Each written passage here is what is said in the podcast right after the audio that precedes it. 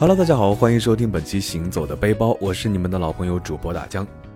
前段时间呢，大江见到了几个久违的好朋友，饭后呢和朋友们在外滩散步，大家也聊起了多年前的毕业旅行。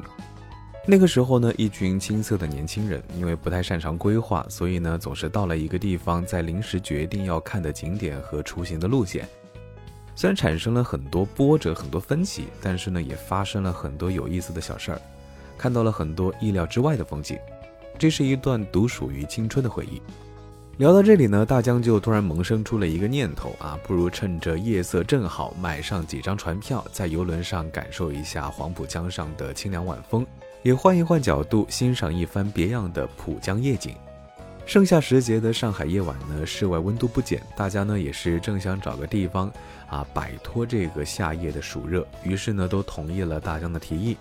我们运气还不错，刚好赶上了当天的最后一班轮渡。说到这个轮渡啊，就不得不提上海的轮渡文化。早在明清时期呢，就有船夫划着舢板和筏子啊，终日往返于黄浦江两岸。随着西方工业革命的兴起，钢铁和机械呢，也是冲破了清朝的封建统治，也让沿用千年的手摇木质船逐渐消失于黄浦江面。时间的轮盘呢转到了一九一一年，由上海爱国乡绅组建的唐宫善后局，为了方便办公呢，租赁了一只安泰号小火轮。这只火轮船呢，从浦东的东沟内港码头直达南京路外滩的同仁码头。安泰号除了办公自用，也会用来搭载旅客、收取船费，由此呢，也诞生了上海首条轮渡航线。据说呢，这也是上海市轮渡有限公司的雏形。到了上个世纪八九十年代，几经浮沉的上海轮渡终于迎来了它的鼎盛时期。那个时候的轮渡呢，对于跨江工作的上班族来说是每天必乘的交通工具。他们会推着自行车，在熙熙攘攘的人群中焦急地等待着轮渡的到来。这个呢，也是独属于他们的早高峰体验。后来，随着杨浦大桥、大连路隧道的修建以及公交、地铁的通车，轮渡呢渐渐卸下了连通两岸的重任。或许呢是出于对轮渡文化的留恋，轮渡呢并没有彻底退出历史舞台，反而是化身成了江面上的一道亮丽的风景。站在轮渡上，江面的微风徐徐吹来，将周围的燥热一扫而光，映入眼帘的雄伟建筑呢，也瞬间把我们带入到了浓郁的英伦风情里。眼前的这片高低错落、形态各异的建筑呢，是被称为外滩百年建筑群啊，不仅是全国重点的文物保护单位，也浓缩了上海开埠以来具有极高美学价值和文化意义的近代建筑群。一八四三年，洋人呢攥着南京条约和五口通商章程啊，强势叩开了上海的大门，上海呢正式开埠。随着外商在上海设码头、划租界、办银行。上海呢，也从一个默默无闻的江南小城，变成了马路纵横、大楼林立、灯火通明的十里洋场。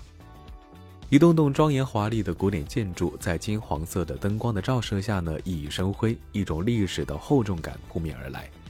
在这些建筑中最引人注目的，可能就是汇丰银行大楼和上海海关大楼。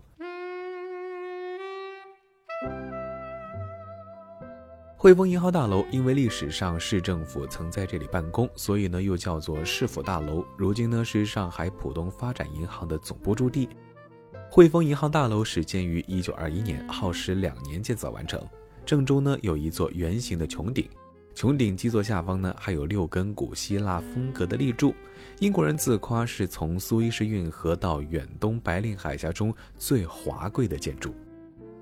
汇丰银行大楼旁边的上海海关大楼呢，也称作江海关大楼，建成于一九二七年，极具西方古典主义特色，尤其是顶部的方形钟楼，非常的有辨识度。据说呢，这个是特意仿照伦敦国会大厦的大钟建造的，在伦敦制造后呢，运到了上海组装，花费了两千多两白银，是名副其实的亚洲第一大钟。新中国成立后呢，海关的关税以货物的重量和天数征收，但由于各个国家计时的标准不同，收取关税时经常呢会出现争议。海关大钟建成后呢，每天凌晨的钟声一敲响，就开启了一天的起税时间，所有的外国货轮呢都必须以此时间为准。因此呢，这座大钟对于上海海关来说具有深远的历史意义。外滩的百年建筑群里面呢，坐落着许多历史悠久的传奇饭店啊。说起外滩著名的饭店，那么和平饭店北楼一定榜上有名。和平饭店北楼原名沙逊大厦，墨绿色的金字塔穹顶呢，非常的吸睛。由当时上海的房地产商沙逊投资建造，华商新人记营造厂承建，是上海呢第一幢层数超过十层的大楼。大楼呢以花岗岩为外墙饰面，立面呢采用垂直线条，线条简洁明朗。沙逊大厦呢因为造价高昂、设计先进、设备豪华，在二十世纪三十年代赢得了远东第一楼的称号。新中国成立后呢，沙逊大厦作为和平饭店开放，对外一直营业至今。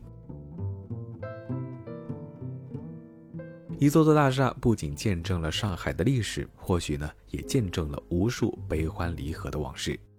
一位知识渊博的朋友，或许是有感而发，马向我们缓缓讲述起了一个故事。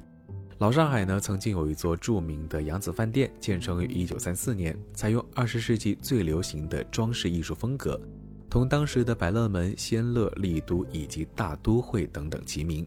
也是阮玲玉、蝴蝶等大上海老牌明星最喜爱的社交圣地。除此之外呢，这里呢还发生了不少脍炙人口的故事。当年有一位红极一时的上海滩歌星，名叫姚丽，有着银嗓子的美名。那首风靡海内外的《玫瑰玫瑰我爱你》就是她的代表作。姚丽曾经在著名的扬子饭店驻唱，期间呢还与饭店的董事黄志坚相恋，最终呢迈入了婚姻的殿堂，是当年家喻户晓的大新闻。虽然当时华灯初上、歌舞升平的上海已经再难见到，但是呢，还是给后来的人留下了无尽的想象空间。夜幕笼罩下，有一座桥，宛如两段红色的彩虹，在一众建筑中呢，显得格外的亮眼。这座桥呢，就是著名的外白渡桥。外白渡桥是南北交通主干桥之一，坐落在苏州河上，是上海人心中最有代表性的桥。一八五四年，英国人威尔斯申请建设苏州河桥梁，获得了桥梁二十年的经营权。最初建成的其实是一座木桥，由于当时的建桥技术有限，桥梁中间呢被设计成了吊桥，有船经过的时候呢升桥放船，没船经过的时候呢再把桥放下。一九零七年，为了方便有轨电车通行，重建了外白渡钢桥。作为中国第一座全钢结构铆接桥梁，外白渡桥一直沿用至今。站在轮渡上遥望，远处深蓝悠远的天空上漂浮着大片的云层，眼前的江面视野开阔壮丽，四周环绕着缤纷优雅的建筑。这个夜晚呢，大江看到了上海非常美的夜景。只要你深吸一口气，会发现身心的疲惫瞬间会消失的无影无踪。不过大家呢，还是友情建议，在欣赏浦江风光的同时呢，可以戴上耳机听一听摩登复古风格的音乐，帮你全身心的沉浸在眼前的美景中，会有与众不同的绝妙体验哦。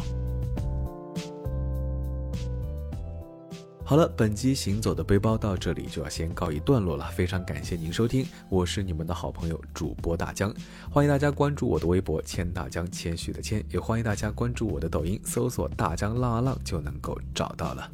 对于上海这座城市，你更喜欢它浓郁厚重的历史风韵，还是它不拘一格的摩登繁华呢？也非常欢迎你在评论区里面留言互动。我们下周五同一时间再会，拜了个拜。